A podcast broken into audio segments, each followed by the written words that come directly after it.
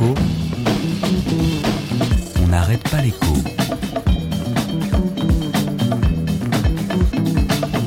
Alexandra Ben Saïd. Well, thank you, Jean-Claude.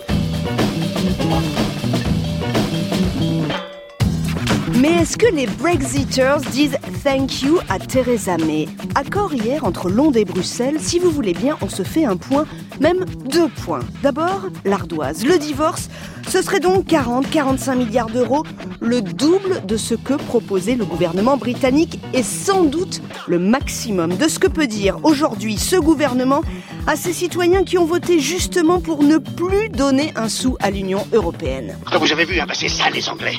Oh, ça m'étonne, ils étaient plutôt sympathiques. Deuxième point souligné sur cet accord d'hier, les règles européennes. Avec le Brexit, souvenez-vous, le Royaume-Uni devait enfin pouvoir s'affranchir de ces règles européennes. Mais hier, donc, à cause de l'Irlande du Nord, ou bien grâce à l'Irlande du Nord, le compromis est allé très loin.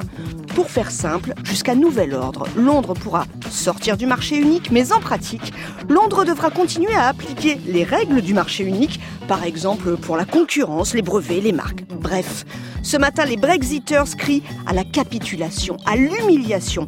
Et les Remainers, eux, ils dénoncent les marchands d'illusions.